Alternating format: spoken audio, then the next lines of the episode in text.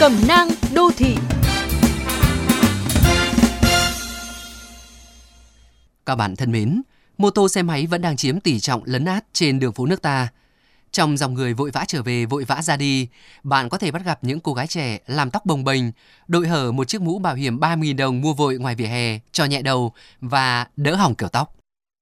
Bạn có thể gặp một viên chức văn phòng đi xe máy hoặc một bộ đầm bó sát, loay hoay lúc lên lúc xuống, khép nép lúc điều khiển hoặc loe xoe khi gặp một cơn gió bất ngờ thì phải buông một tay để giữ váy. Bạn cũng có thể nhìn thấy bất cứ ở đâu, sáng sớm đi làm, các chị em đã thi nhau trùm kín mít trong những bộ chống nắng liền thân, chân đi giày cao gót, gót nhọn. Nhỡ có tình huống bất ngờ nghiêng xe tránh né hoặc chống chân, khả năng gần như 100% là ngã.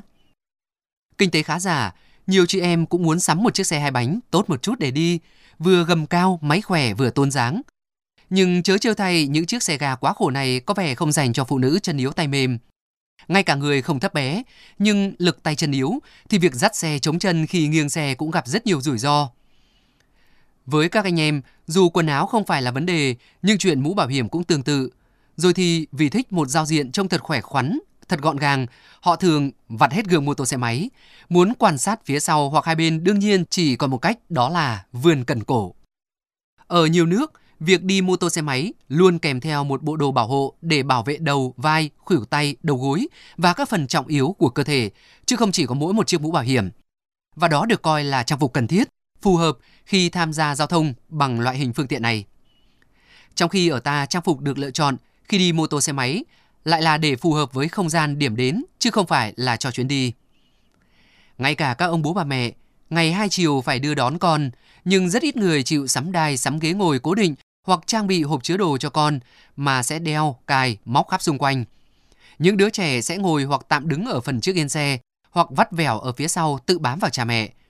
Tuyệt đối không có gì đảm bảo an toàn cho chúng nếu chẳng may có va chạm và bị ngã, bị hất văng. Tất cả cũng chỉ vì người lớn ngại vướng, ngại xấu, ngại trồng quê mùa kém sành điệu.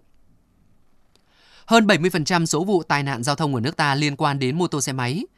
Ai cũng sợ tai nạn, ai cũng biết mình có thể trở nên xấu xí hơn rất nhiều nếu gặp thương tích, tai nạn giao thông và còn tệ hơn nữa.